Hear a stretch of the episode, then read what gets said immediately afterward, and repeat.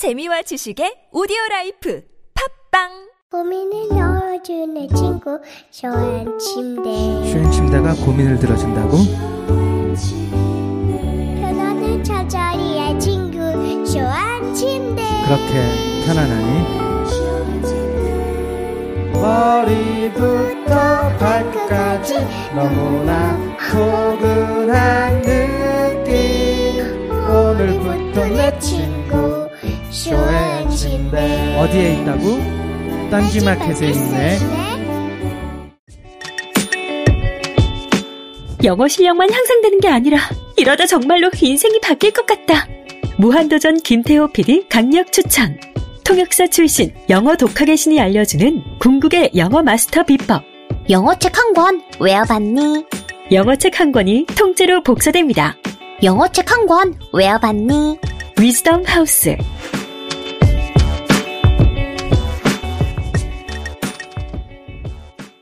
엄마, 나 가게 안 하고 싶은데. 너 너 너 가게 해봤니? 너 음식 만들어봤니? 인테리어는? 집기는? 일할 사람은? 운영은? 가게 자리는? 세금은? 너 돈이 있니? 나는 요술램프 몬스터 셰프다. 네가 원하는 모든 것을 들어주마. 맛집의 맛을 똑같이 만들어 주실 수 있어요? 맛뿐만 아니라 돈과 청음의 모든 비법을 알려주겠노라. 야하! 이젠 걱정 고민 끝. 네이버 검색창에 몬스터 셰프라고 쳐주세요. 상담 문의 02-458-8838 몬스터 셰프 야, 이 부장! 네가 부장이면 다야? 뭐뭐뭐뭐 저 인간 저건 저, 쟤 오늘도 술술 풀리고 안 먹고 회수 갔냐 내일 또 신체 상태로 출근하겠구만 아 아유 고려 생활 건강 술술 풀리고 음주전 한 포가 당신을 지켜드립니다. 특허받은 천연 유래 성분 숙취 해소제 술술 풀리고를 은하계 최저가로 딴지마켓에서 만나보세요.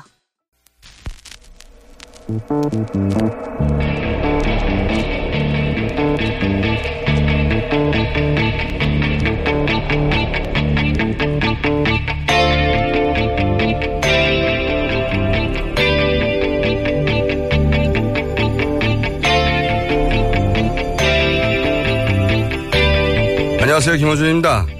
작년 사드 논란이 시작될 당시 정부는 사드로 인한 중국의 반발 우려에 대해 중국이 경제 보복을 할 수 있는 구조가 아니라고 일축했었습니다. 이후 한류 스타들의 중국 활동이 어려워졌다는 뉴스가 이어졌지만 정부는 한 번도 중국의 경제 보복을 인정한 적이 없었죠. 그러나 지난 금요일 중국 국가여행국은 급기야 중국 여행사를 통한 한국 관광을 전면 중단하라 지시했고 대현 여행사들은 한국 상품 판매를 중단했습니다. 국가 안보를 위해 주변국이 반대하는 무기도 배치할 수 있죠. 하지만 그에 따른 대응 시나리오 답은 있어야죠. 사드가 과연 북한의 대남 미사일 공격에 유효한 대응 장비인가에 대한 의문에도 제대로 답이 없으면서 대통령부터 국무총리, 경제부총리, 외교부 장관까지 중국의 보복에 대해 그럴 리가 없다는 말만 반복했을 뿐 경제보복 대책에 대해서는 지금까지도 아무런 답이 없습니다. 이 정부는 답이 없습니다. 김어준 생각이었습니다.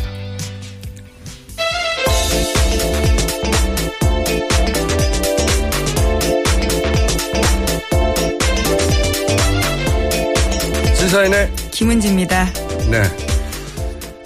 월요일 아침은 힘들지 않으세요? 월요일 아침이 그나마 낫습니다. 그래요? 네. 전 모든 아침이 힘들어요.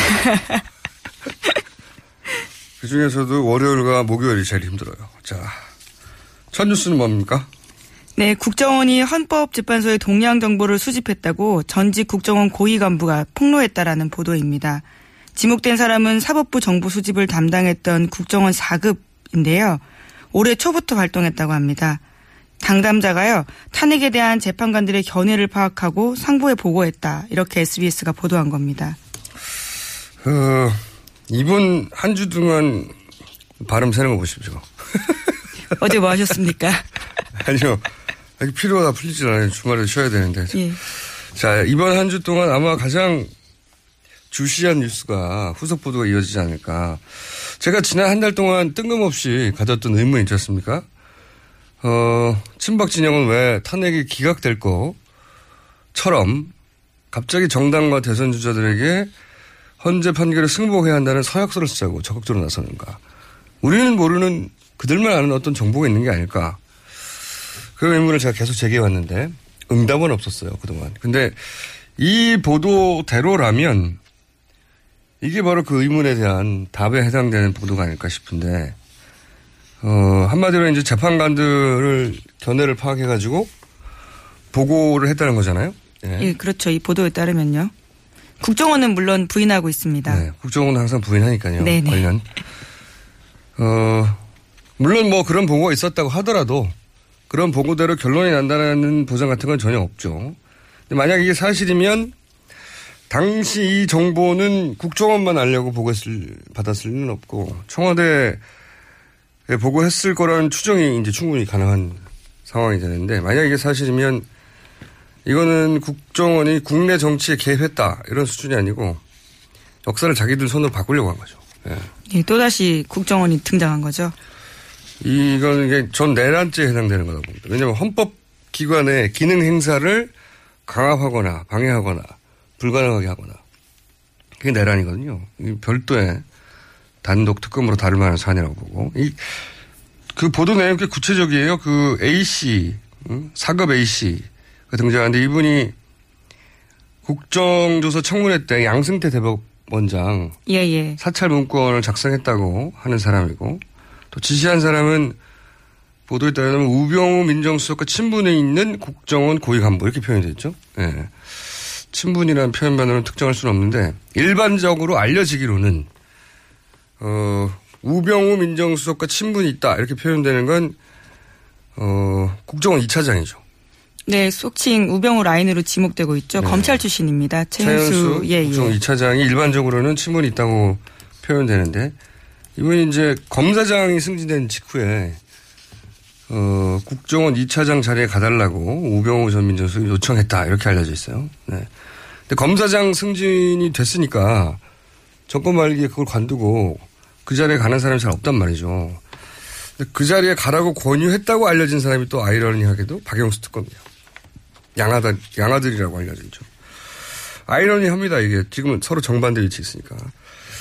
어쨌든 이번 주 내내 주시 뉴스가 전 될 거라고 보고, 어, 참 참고로 재판관들에게 권총을 찬 경호원을 배치했다고 했잖아요. 예, 밀착 경호하고 있습니다. 저는 이 경호 인력의 인력도 어, 이번 이런 뉴스가 나온 김에 어, 철저히 파악을 해봐야 된다.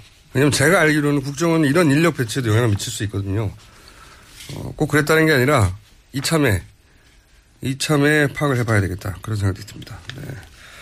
왜냐하면 가장 가까이 있는 경호 인력이다 보니까 그분들이 뭐 통화하거나 얘기하거나 계속 옆에서 지켜볼 수 있잖아요. 지난번에 한번 얘기했지만 운전기사와 네네. 경호 인력을 주요 취재원이라고요. 네. 네.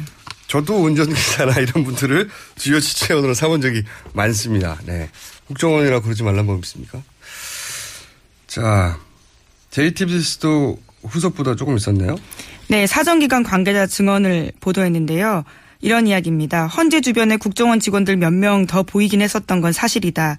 그렇게 해서 만들어진 정보로 BH, 그러니까 청와대에 전달한 게 확인이 된다면 사찰이라고 해도 할 말은 없다. 이렇게 인정을 한 거죠. 사장기관 관계자가 누군지 예. 모르겠지만 후속 보도가 계속 이어지겠죠. 야당도 이게 이런 뉴스는 정말 탄핵 심판 자체를 뒤흔드는 결과가 나오더라도 의심을 가질 수밖에 없는 뉴스라서 계속 나올 거라고 봅니다. 자, 앞으로 계속 주신 뉴스를 두고요. 다음 수는요? 네, 오늘 아침 한국일보 보도인데요. 청와대 관계자가 지난해 10월 이후에도 관제대모 의혹을 받고 있는 친박단체 대표들과 수시로 연락했다라는 보도입니다. 10월이 나면 이제 최순실 게이트가 시작된 이후에도 그렇죠. 네. 관제대모 의혹을 받는 친박 보수단체들 수시로 통화했다. 그 대상이 구체적으로 특정됐나요? 네, 그렇습니다. 허현준 청와대 행정관이요. 지난해 1월부터 올해 1월 초까지 주옥순 엄마부대 대표와 90차례 연락을 주고받았다고 하고요. 특히 4.16 총선, 지난해 총선 있죠. 그 직전에 굉장히 집중적으로 통화가 이뤄졌다라고 합니다. 뿐만 아니라 지난해 11월에도 두 사람은 6분 정도 전화 통화를 하기도 했다고 하고요. 게다가 또 올해 초까지는 또 다른 사람들과도 계속 연락을 했는데요. 박찬성 반핵반김 국민협의회 대표, 장기정 자유청년연합 대표, 신혜식 신혜한수 대표 등과도 자주 연락한 사실을 특검이 확인했다고 합니다.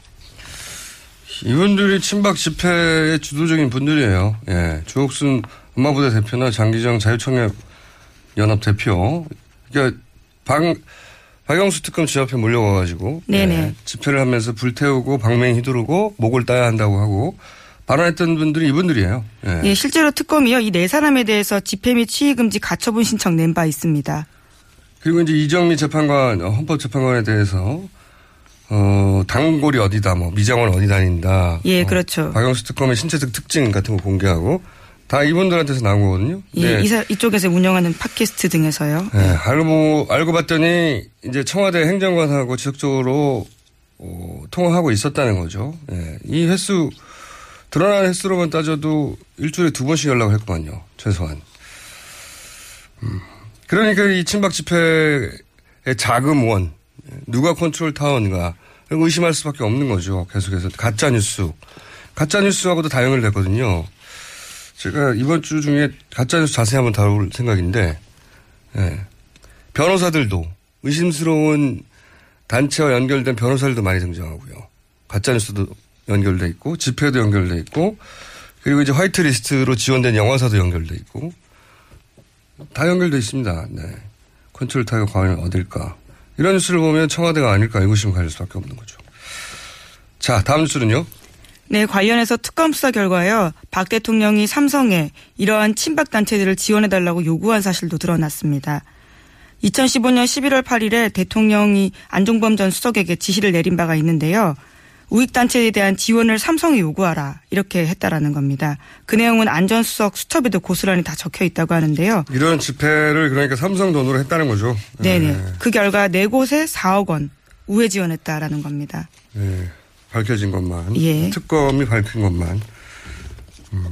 이런 집회를 삼성이 지원하니까 삼성 이재용 부회장이 가니까 또 그 앞에 친박 집회들이 집회하고 그런 거 아니겠습니까? 네. 삼성만 하- 했을 리는 없는데 삼성을 수사했더니 이런 단체들의 4억 원을 우회 지원했더라. 사회에 걸쳐서. 자, 또 관련 뉴스가 있나요? 예, 게다가 박 대통령이 메르스 사태 당시에 삼성병원의 책임을 눈감아줬다라는 SBS 보도도 있는데요. 2015년 메르스 사태 때 삼성병원은 메르스 주범 병원으로 꼽히기도 했었습니다. 당시에 38명이 숨진 큰 사건이었는데요. 관련해서 박 대통령이 사태 직후에 이 부회장과 독대를 하면서 삼성 서울병원의 초기 대응이 미숙했지만 메르스 사태 이후에 거듭나길 바란다. 이렇게 이야기를 했다라는 겁니다. 그러고 나서요, 실제 독대 3일 후에 보건복지부 제재조치 대상에서 삼성 서울병원이 제외가 됩니다. 그리고 나서는 지난해 12월에서야 800만 원의 벌금 처벌밖에 받지 않았습니다. 삼성 서울병원이 메르스 관련해서 제재를 안 받으면 누가 받습니까? 여기가 메르스 확산의 총 본산 아니었나요? 여기에서, 여기 환자들이 30명 이상 사망했고. 야. 그런데 제재 조치 대상에서 제외됐다, 삼성 서울병원이. 말이 안 되네요. 네. 삼성이 대단한 특혜를 받는 건 분명한 것 같고, 그리고 메르스 사태가 나고 삼성이 그 책임 중심에 있을 때 오히려 박근혜 대통령이나 최순실 씨는 반가웠겠어요. 약점이 잡혔잖아요. 이런 식이라면. 참. 자, 다음 주는요. 네, 박 대통령이 세월호 사고 당시에 차량 돌진 사고 때문에 중대본 도착 늦었다 이렇게 밝힌 바가 있거든요. 그 관련해서 대리인단이 이것을 입증하겠다면서 뒤늦게 헌재에다가 1분짜리 영상 냈습니다. 그런데 영상을 막상 보면요. 돌진 사고의 흔적은 찾기가 어려웠다라는 겁니다. 오히려 차량을 견인하고 있는 모습이 보이고 있다라는 거죠. 굉장히 진짜 뻔뻔하고 허접한 거죠. 예. 왜 중앙대책본부에 어, 그렇게 늦게 도착했냐. 이렇게 변명을 하- 하- 했던 게 처음에 사고 나서 그랬다. 예, 속칭 7시간 논란에 대해서 그렇게 네. 이야기를 한 거죠. 그런데 이제 이제 겨우 제출한 게 경인되는 차량 장면이고 그 차량은 정부청사에 등록된 차량이라고. 네네. 채널A 보도에 따르면 네, 그렇습니다. 실제 그날 접수된 사건도 없고요. 네. 네, 청사관리 지정 중 경우엔 등록 제한된다고 하는데요. 그런 게 없었다라고 합니다. 그러니까요. 그 다음에 이게 사고가 난 게 아닌 거죠. 네, 사고가 난 게 아닌데 변명을 하다 보니 영상을 찾다 보니 주차됐다가 견인되는 차 차량 영상을 내놓은 겁니다. 대형도 이렇게 어쩜 이렇게 허접한지. 자, 다음 뉴스는요. 근데 오늘 그 실시간으로 듣는 분들이 계속 끊긴다고. 네. 왜 그럴까요? 어머. 국정원 뉴스 때문인가요? 듣는 분이 많은 건가요? 네. 오늘따라 이렇게 오전에 많이 끊긴다고 하는데 TBS 홈페이지에 와서 거기서 들으시면 좀 더 낫습니다. 네. 자, 다음 뉴스는요. 네, 특검 관련된 뉴스가 또 있는데요. 최순실 씨가 이상화 KB 하나은행 본부장 승진 청탁 관련해서 세 번이나 걸쳐서 박 대통령한테 요청을 했고요. 결국은 하나은행이 조직 개편까지 하면서 이 본부장을 승진시켜줬다라는 겁니다. 이게 최순실의 집요함 그리고 그 집요함에 발맞추는 박 대통령의 적극적 지시 이게 전형적인 사례죠. 그 여기가 여러 번 나왔지만 정유라에게 이제 무역회사에나 내주는 신용장을 내줘서 독일에서 대출해준 네, 그렇죠. 당시 프랑크푸르트 외환은행 합병되기 전에 지점장이었죠. 근데 이분이 이제 한국에 돌아온 다음에 유럽 총괄 본부장을 해달라고 했는데 그거 안 됐고 그리고 왜냐하면 총괄 법인 자체가 무산됐다고 해요. 예, 네. 그렇습니다. 그래서 국내 지점장으로 갔고 서초동 지점장으로 네. 갔죠. 또 다시 국내에서 해외, 국내에서 이제는 해외 업무를 총괄한 본부장으로 해달라고 세 번째 청탁을 한 거죠. 그러자 하나은행이 조직 개편을 해서 아예 자리를 만들어 줬다. 이게 내용이죠. 네. 네, 이 과정을 실제로 수행했던 사람은 안종범 전 수석인데요. 하나은행, 하나금융그룹 회장한테 전화해서 내 머, 그렇게 머리가 안 돌아가냐. 내 이득을 위한 게 아니다. 이렇게까지 화를 냈다고 합니다. 그러니까 처음에는 구체적으로 말을 못했겠죠. 이게 어, BIP의 지시라는 사항을 그러니까 이제 처음에는 아마 안종범 수석의 민원으로 민원 정도로 파악을 했던 것 같아요. 그래서 어 그 국내 지점장 정도로 한다든가 자기들이 미적미적한 생각- 거죠. 예. 자기들이 생각하기에는 어, 경제수석이 요구하니까 요 정도 정도 해주면 되지 않을까 싶었는데 정확하게 원하는 자리가 있었던 거죠. 어, 해외 업무를 총괄하는 자리를 주라고. 그래서 하다 하다 안 되니까 세 번째 그렇게 머리가 안 돌아가냐고. 내 이득을 위한 게 아니라고. 대통령 지시라고. 이런 얘기를 한 거죠. 예. 네, 그 이야기 듣고 10일 후에 본부장이 됩니다. 이상화 씨가요. 예, 자리를 만들어서. 예.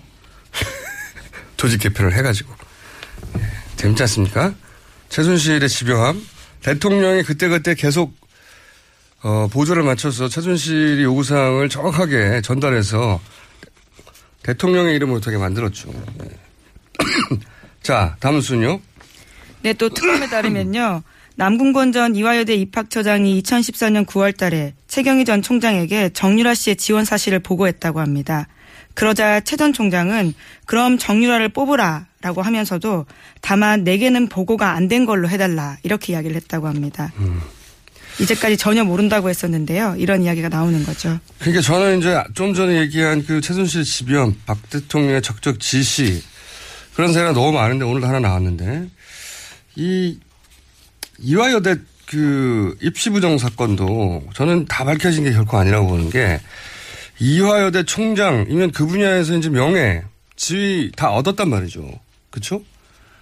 뭐가 아쉬워서 돈 많은 강남의 아줌마 딸 하나 정도로밖에 박 대통령과의 관계가 없다면 그 딸 하나 때문에 이렇게까지 하겠습니까? 다른 모든 최순실 이건에는 박 대통령이 수석을 통해서 적극 개입했었다는 게 계속 나오잖아요. 정유라 말을 사주느라고 삼성을 그렇게 못 살게 군거 아니에요. 덕분에 삼성도 이득을 얻었지만 서로. 그러니까 정유라 입시 문제에만 박근혜 대통령이 그냥 구경만 하고 있었다. 뒷짐지고. 저는 그게 더 이상하다고 봅니다. 네. 그 최순실 씨가 이렇게 아예 그 사기업, 그것도 은행에 세 차례 인사청탁을 해서 결국 자기가 원하는 자리를 조직 개편을 해서 만들어서 사람을 꽂잖아요. 그런 정도로 적극적이고 집요한데 그리고 거기에 박 대통령이 항상 보조를 맞춰서 어, 그 명령을 대통령의 이름으로 수석을 통해 내렸는데 이 정유라 문제만 전화통화 한 번 없이 그냥 구경만 하고 있었다. 저는 그게 더 이상하다고 봅니다. 이 예전에도 한번 전해드린 바가 있는데 노웅래 더불어민주당 의원의 폭로에 따르면 자주 통화하는 총장 3명 중에 1명으로 최경희 총장이 꼽히고 있죠. 그러니까요. 근데 네. 거기까지 사실 확인이 안 되고 있는데 네. 자 뉴스 하나 정도 더 할 수 있을 것 같은데 어 1분밖에 안 남았습니다. 하나 정도. 예, 어제 국민일보와 한국사회 여론조사 여, 여론연구소 공동조사에 따르면요. 박 대통령 구속수사가 필요하다라는 여론이 78.2%라고 합니다. 아, 탄핵 인용을 바라는 여론하고 비슷하네요. 예. 네. 근데 저는 어 이걸 이제 양분된 국론이라고 자꾸 보도하는데 그 지금 석 달째 80% 전후로 한 2, 3%씩 플러스 마이너스 탄핵과 구속을 지지한단 말이죠. 오늘은 이제 구속에 대한 구속을 지지한다는 거고. 그리고 한 15% 전후로 기각을 지지해요. 근데 재밌는 게 자유한국당 지지자들 중에도 거꾸로 탄핵과 구속을 찬성하는 분들의 비율이 한 15% 정도 됩니다. 자유한국당 지지자 내에도. 그렇지만 그렇다고 해서 양분된 자유한국당이라고 보도 안 하거든요. 그렇잖아요? 그리고 양분된 친박 지지자라고 보도 안 한단 말이죠.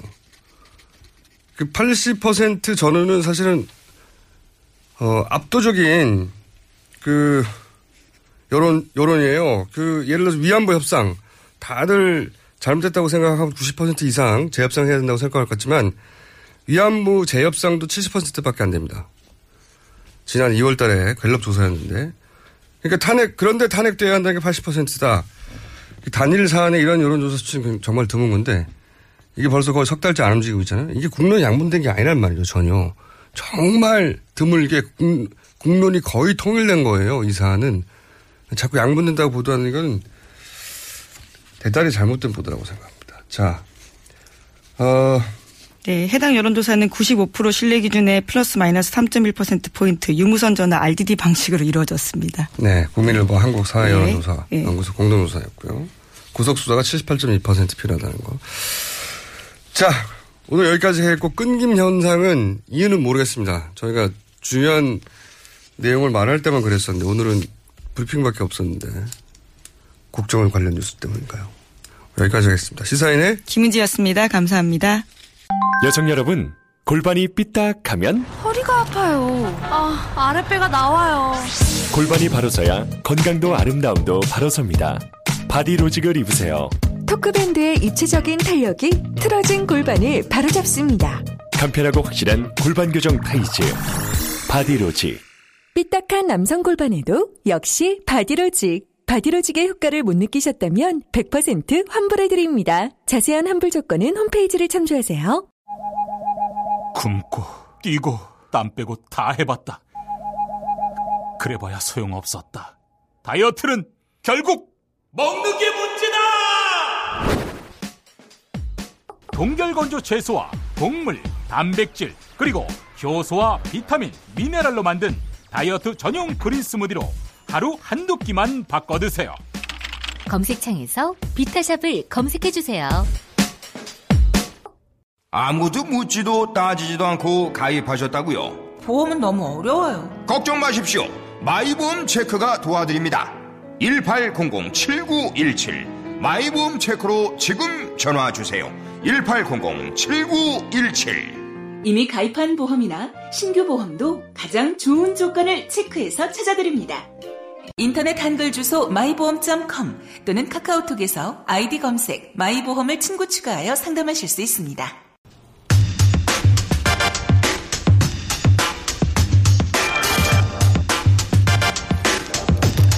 보수 진영의 잠재 대선 후보군 중에 황교안 대행이 유일하게 두 자리 지지율을 유지하고 있는 가운데 홍준표 경남도지사가 다크호스로 떠오르고 있습니다. 홍준표 도시사 전화 연결해보겠습니다. 안녕하세요. 오랜만입니다. 이렇게 인터뷰하는 게 얼마만입니까? 한때 거의 매주 인터뷰하고 지냈는데 그렇죠. 예, 이렇게 잠재 대선 후보로 다시 만났습니다. 잘 지내셨어요? 어, 좀 힘든 시간이 좀 있었습니다. 제가 그 독고다의 홍반장이라는 별명도 만들어드렸는데 네. 어, 새누리당 대표까지 되셨다가 네. 그때 한나라당이었죠. 금방 쫓겨나신 게 벌써 5년 전입니다. 5년이 됐어요. 네. 그거 쫓겨난 게 아니라 내가 사표 내고 나왔죠. 쫓겨난 거죠. 대, 그랬죠? 네. 합시다. 되돌아보면 예. 이 소위 친박으로부터 쭉 당해왔다 이렇게 말할 수 있지 않습니까? 홍 지사님은? 그래 왔죠. 예, 쭉 당해 오셨죠. 예. 예.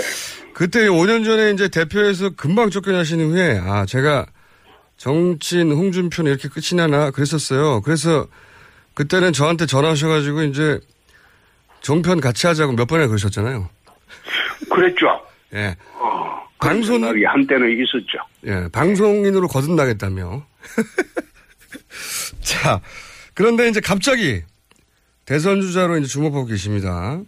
그래서 어, 최근 몇 년간 홍준표 흥망상세 제가 한번 간단히 되짚어 보는 건데 네네. 그러다가 이 성완종 사건으로 1심은 유죄를 받았다가 최근에 2심 무죄를 받으셨어요. 이제 대법원 판결을 남기고 있기 때문에 어, 이거 관련해서는 딱 두 가지만 여쭤보겠는데 네. 돈은 진짜로 안 받으셨어요?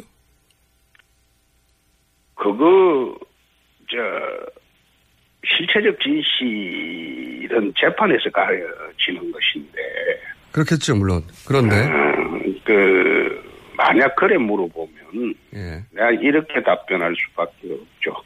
나중에 저선 가서 성완종이한테 물어보는 게 제일 빠르겠죠.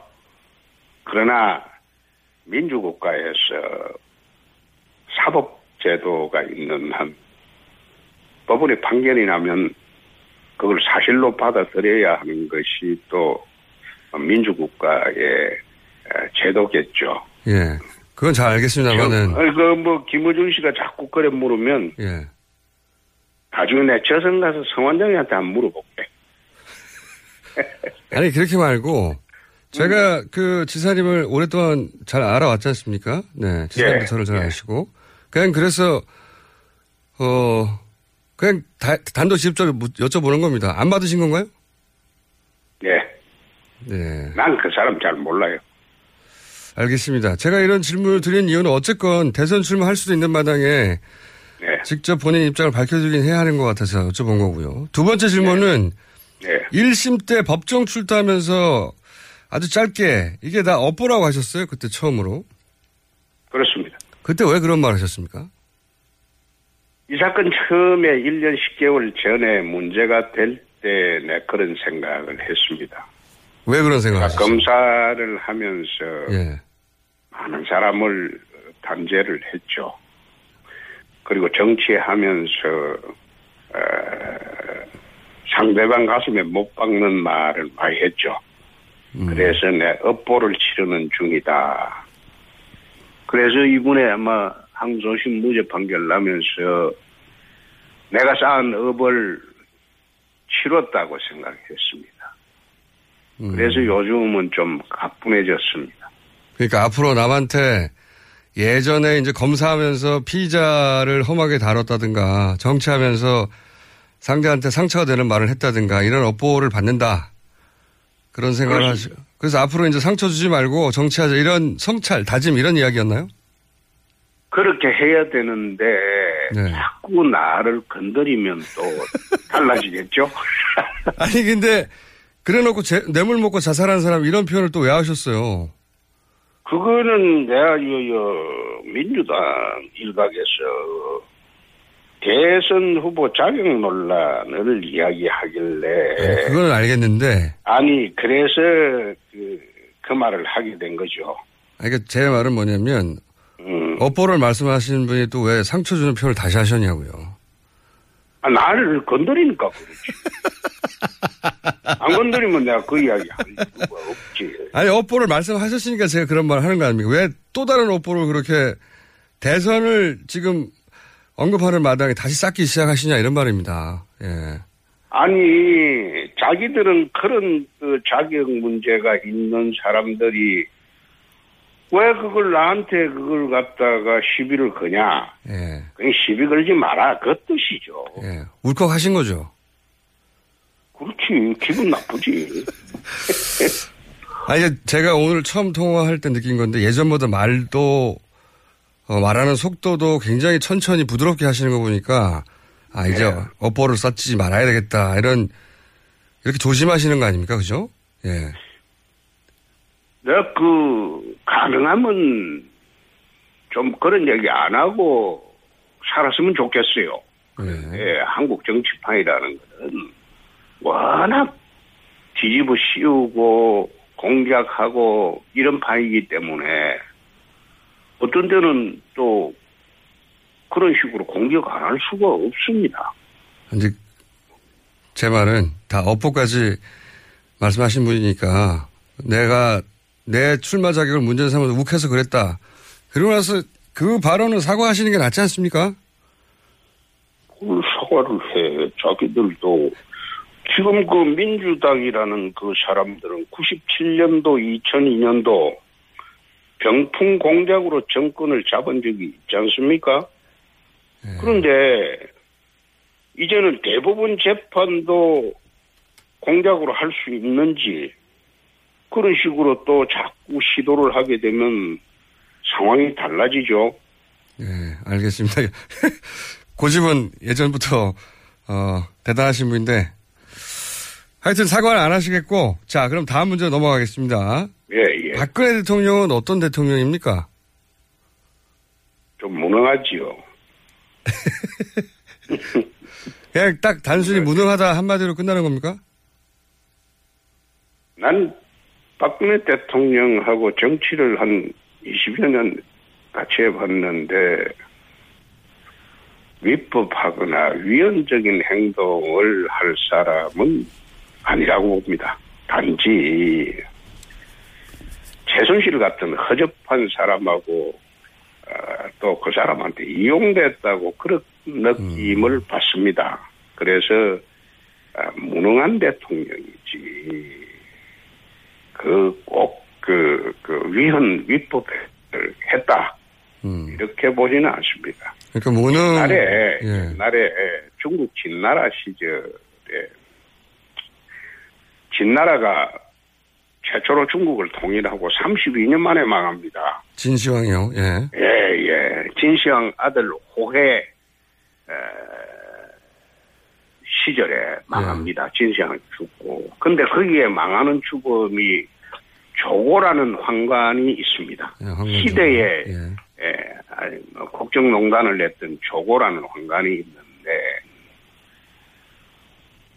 박근혜 대통령 들어오고 난 뒤에는 한 2년을 거치면서 2년 후에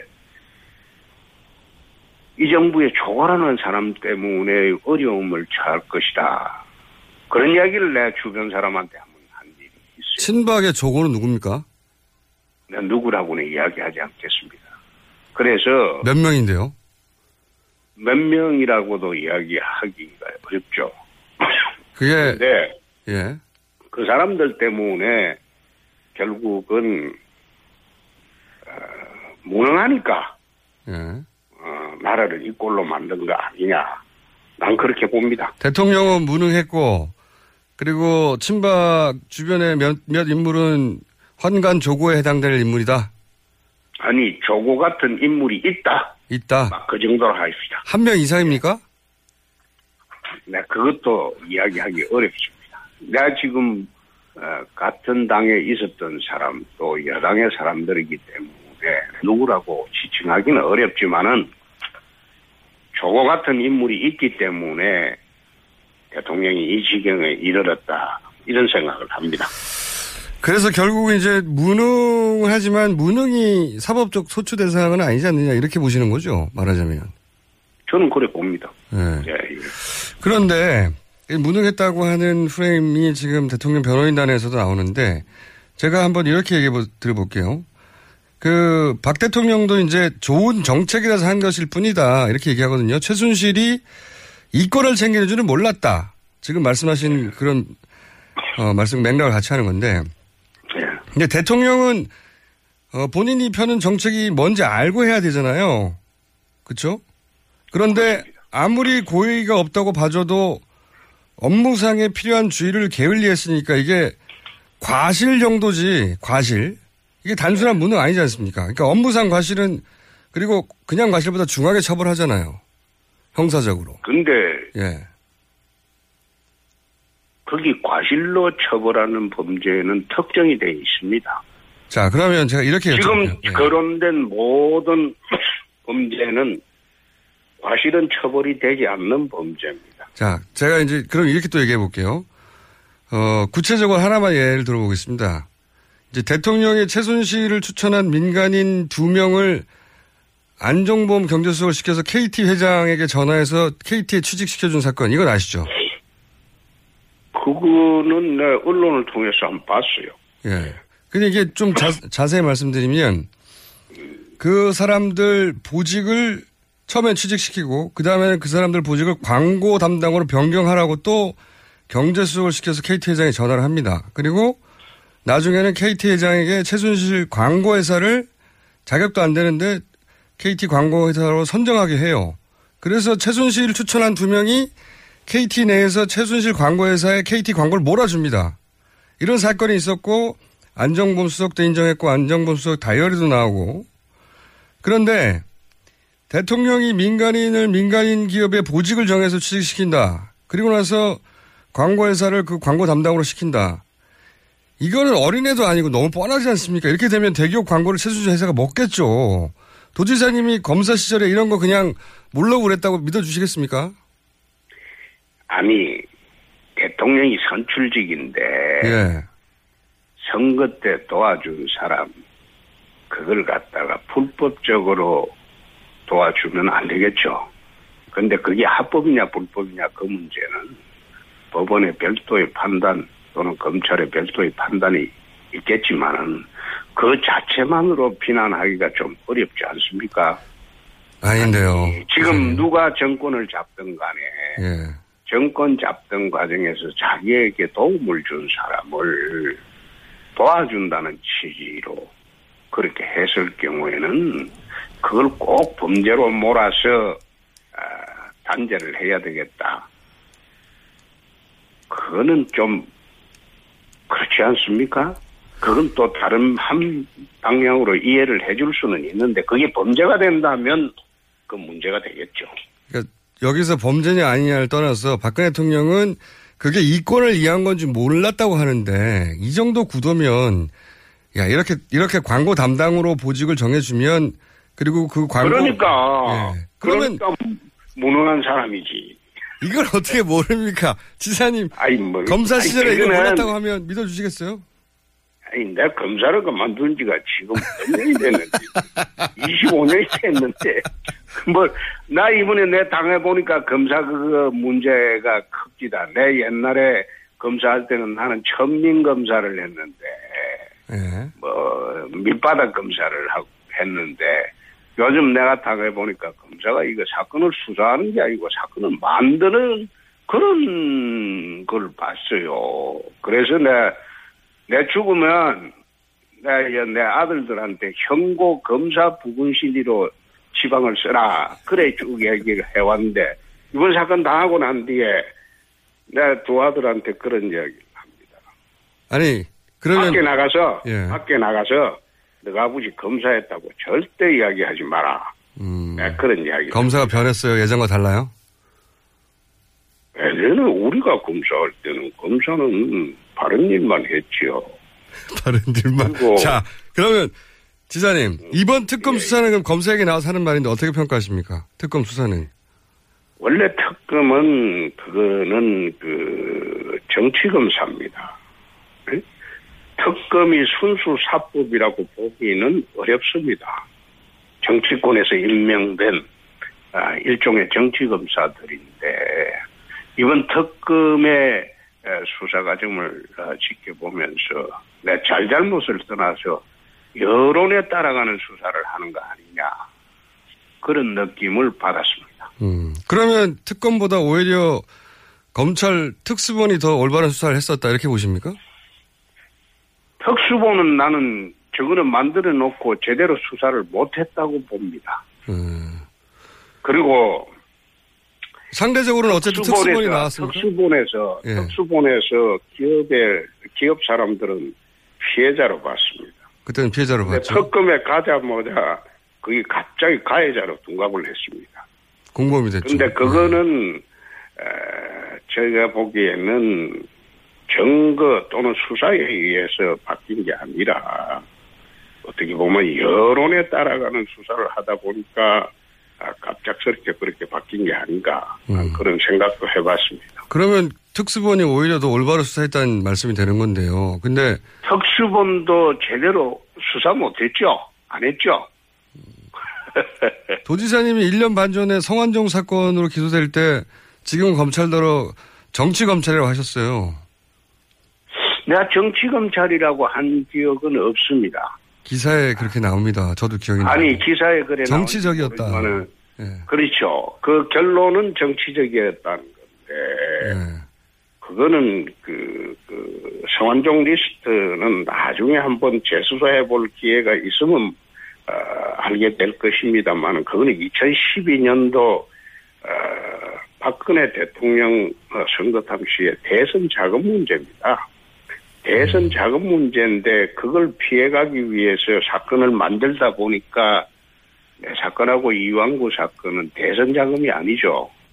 하나는 경선 자금으로 만들어 놨고 하나는 선거 자금으로 만들었죠. 그래서 내좀 결론을 낼 때 이것은 정치적인 목적을 갖고 한 수사가 아닌가. 내가 그런 이야기는 한 적이 있습니다. 그 사안은 저희가 따로 한번 언제 시간이 되면 다루기로 하고요. 제가 이 질문을 드린 이유는 뭐냐면 이제 특검이 정치적이라고 하시니까 검찰 원래 특검은 예. 원래 특검은 어, 정치권에서 임명을 하고 정치적인 성향을 안 지닐 수가 없습니다. 그래서 내가 하는 소리입니다. 그게 나쁘다 좋다를 떠나서 예, 알겠습니다. 헌법재판소하고 대법원이 또 다른 것은 헌법재판소의 본래적 그 본질은 정치적 사법기관이라고 헌법책에 되어 있습니다. 대법원은 순수 사법기관이에요. 왜 그런가 하면 헌법재판소는 정치권에서 다 임명을 하기 때문에 정치적 사법기관이라는 겁니다. 알겠습니다. 그래서 헌법재판소 결론을 할 때는 정치적인 판단이 반드시 들어간다는 겁니다. 자 그러면요 특검이 이재용 부회장에게 영장을 신청한 것도 정치적 편향이었다고 보십니까? 그거는 내 대답하지 않겠습니다. 그거 대답하면 예. 또 어, 확작직걸 하기 때문에 그건 내 생각을 어, 가지고 있긴 하지만 그건 대답하는 성질이 것은 아닌 것으로 그러면 특검은 계속 정치적 하셨는데 그러면 영장을 발부한 법원도 정치적, 정치적이 되는 거 아닙니까? 영장 발부했는데 이재용 부회장. 내 보면서 느낀 점은 예. 처음에 영장이 기각됐을 때 에, 법원 앞에 반대단체자들이 그 천막을 치고 여 영장 발부한 어, 기각한 그 판사를 성토를 냈어요. 예. 천막을 쳐놓고 예. 그러니까 판사님들이 출퇴근하면서 그걸 볼 것 아닙니까? 예. 얼마나 심리적 압박을 받았겠습니까? 아, 이거 천막 때문에 말하자면 발- 발부했나요? 아니 난 꼭 그런 게 아니라 예. 그거는 재판을 여론으로 하겠다는 거예요. 그런 식으로 그러니까 친박 단체도 거기 앞에서 집회 많이 합니다. 똑같죠. 아, 똑같죠. 재판은 지금 그, 그, 그, 그 헌법재판소를 압박하는, 어, 양진영의 어, 집회와 시기, 시위도 이게 자제가 되어야 됩니다. 예. 지금 앉아서 여론으로 재판하고 여론으로 결정하겠다고 하면 이게 인민재판이지 어떻게 민주주의 하에 정당한 사법권이 보장, 독립이 보장되는 그런 재판이 됩니까? 사법부도 인민재판을 했다고 보시는 거죠? 그러면? 아니죠. 그, 아니, 김어준 씨는 그런 식으로 단정하기 때문에, 그, 뭐, 뉴스나 이런 데서 떴는지 모르나. 그 이야기는 그런 식으로 단정하면 안 되죠. 알겠습니다. 도지사님, 저 오늘 시간이 별로 없으니까 네. 또 잠시 후에 또 다른 인터뷰 하신다면서 요즘 인터뷰 이렇게 많이 하시는지 아니, 내가 인터뷰 안 합니다. 안 하세요? 네. 잘 안 합니다. 네. 김어준 씨하고 하는 이야기라고 해서, 네. 그, 김어준 씨하고 지금 뭐, 몇 년 지났죠? 어. 그러니까요. 인터뷰 참 많이 몇 했어요. 년 지나서 내 여, 여, 라디오 인터뷰는 김호준 씨하고 내 그 2년 만에 처음 하는 겁니다. 아, 5년 만에 처음이에요. 5년 만에. 앞으로도 저희 방송하고 아니 다른 해주세요. 방송하고도 인터뷰를 안 했다니까. 그 알고 있습니다. 아, 알고 있고요. 그런데 김호준 씨라서 내 이야기를 했는데 김호준 씨도 그 지금 아마 재판 받고 있죠. 힘들 거요. 한번 받아보소. 자, 자, 도지사님 시간이 부족하니까 다음에 꼭 예, 한번 예. 출연해 주시고 대선 예, 출마는 아직 확실하게 결심을 안 하시는 겁니까? 예, 예. 그건 좀더 있다 안 보입시다. 그러면 출마를 안 할 것, 안 하게 되는 조건도 있으십니까? 예를 들어서 탄핵의 결론이 어떠냐에 따라 아니면 지지율이 어떠냐에 따라 음, 그거는 내가 지금 오늘, 오늘 아침은 이건 답변하는 거 아니라고 봅니다. 음. 하여튼 안 하실 수도 있다는 거죠. 아니, 그러면요. 꼭 그래 답변을 요구하면 그게 이제 김어준 씨는 지 마음대로 사는 사람이잖아요. 아니 도지사님은 그럼 누구 눈치 보고 답변도 사셨어요? 그런 예. 식으로 마음대로 요구하면 안 되죠. 아니 그러니까 안 하실 수도 그 있냐고. 답변 잘못하면 예. 그것도 그게 발목을 잡습니다. 그건 나중에 이야기합시다. 그러면 안 하실 가능성은 없는 거죠? 아니 하고 안 하고 그건 나중에 하자니까. 나중에. 그리고 방송 진행 잘하시고 저는 김어준 씨를 보면 참 부럽다는 생각이 세상에 저래 마음대로 자기 속마음을 다 드러내놓고 살아도 참 따르는 사람이 많으니까 이게 얼마나 좋은 인생입니까? 대통령이 될 수 있는 확신이 드실 때 나오신다고 하셨던 것 같은데 다른 인터뷰에서 그 확신은 무슨 뭘 판단으로 조사- 하십니까? 아니 예. 저는 느낌? 초- 아니 초상집에 예. 상주하기 위해서 출마하는 것은 아니다. 아하. 예. 될 때 나온다. 그거는 대통령이 된다는 확신이 설 때 출마 결심을 하는 것이지. 그렇죠. 예. 초상집에 상주되기 위해서 출마 결심하는 것은 아니다. 그러니까 제 말은 그 확신은 무슨 뭘 근거로 내리실 겁니까? 느낌, 지지율, 탄핵의 결과, 그 다음에 가족 회의, 뭐 여러 가지 있지 않습니까? 김어준 씨는 자기가 결정할 때 어떻게 합니까? 저는 혼자 하죠, 그냥. 그렇죠. 예. 그렇죠. 어. 근데 이제 뭘 보시고 할까? 여론, 여론 지지율이 가장 중요한가요? 지금 여론은 이 옳게 형성된 여론이 아니죠. 여하간. 그건 알겠는데요. 이거는 이렇게 근거가 좌파- 궁금합니다. 아니, 예, 지금은 좌파 강풍 시대이기 때문에 예. 그럼 지지율은 아니고. 응답을 아, 응답을 잘안 해요. 영남 지지율은 어떠세요? 영남 지지율을 근거로 할 것이다. 아니 꼭 그것보다도 예. 어, 제가 판단을 해보고 예. 어, 뭐, 결심이 서면 그때 내가 김어준 씨한테 제일 먼저 전화 드리겠습니다. 알겠습니다. 저하고 지사님하고 정치적 교집합이 없었지만 항상 친하게 지내왔지 않습니까? 네. 교집합도 있지요. 어떤 게 있습니까? 교집합을 찾아본 적은 없는데 한 번도. 어, 그, 저, 마음대로 자기 결정을 하고, 아, 그건 정치적 교집합. 과감하게 세상을 산다는 것은 비슷할 거요. 예, 마음대로 사는 건 비슷한 면이 있는데요. 아니, 정치적으로 한 과감하게 번도 세상을 산다는 거. 과감하게 알겠습니다. 예. 예, 예. 정치적으로 한 번도 교집합은 없었어요. 자, 이건 어떠십니까? 예. 출마하시면 황교안 대행부터 얘기해야 되는데 지금 보, 보기에는 황교안 본인과 황교안 대행을 정치적으로 비교하면 어떻습니까? 그건 그 황대행하고는 제가 뭐 비교를 하거나 해본 일은 전혀 없습니다. 한번 해보시면요. 지금 뭐. 황대행은 예. 대통령이 사실상 어, 유고인 상태에서 안정적으로 어, 나라를 이끌고 있다고 봅니다. 그래서 어, 황대행에 대한 그 국민적 신뢰는 어, 상당하다고 봅니다. 그런데 이제 정치적 상대로 볼 때, 라이벌로 볼 때, 라이벌이 됩니까? 저는 황대행을 단 한 번도 라이벌이나 정치적 상대로 어, 본 일이 없습니다. 그런 상대가 안 된다는 말씀이신가요? 에이 천만에 그- 그런 뜻이 아니고 그분은 지금 관료고 관료. 저는 정치를 하고 있습니다. 아. 그렇기 때문에 서로를 비교한다는 것 그거는 난센스라고 봅니다. 하지만 경선 같은 게 있을 수도 있고 그러면 상대해야 되지 않습니까? 그럴 때는 이길 수 있- 이길 자신이 있으신 거죠. 가정을 전제로 답변하는 것은 좀 이상하죠. 원래 잘 하시면서. 야권에서 가장 강한 후보는 누구라고 보십니까? 지금 기준으로?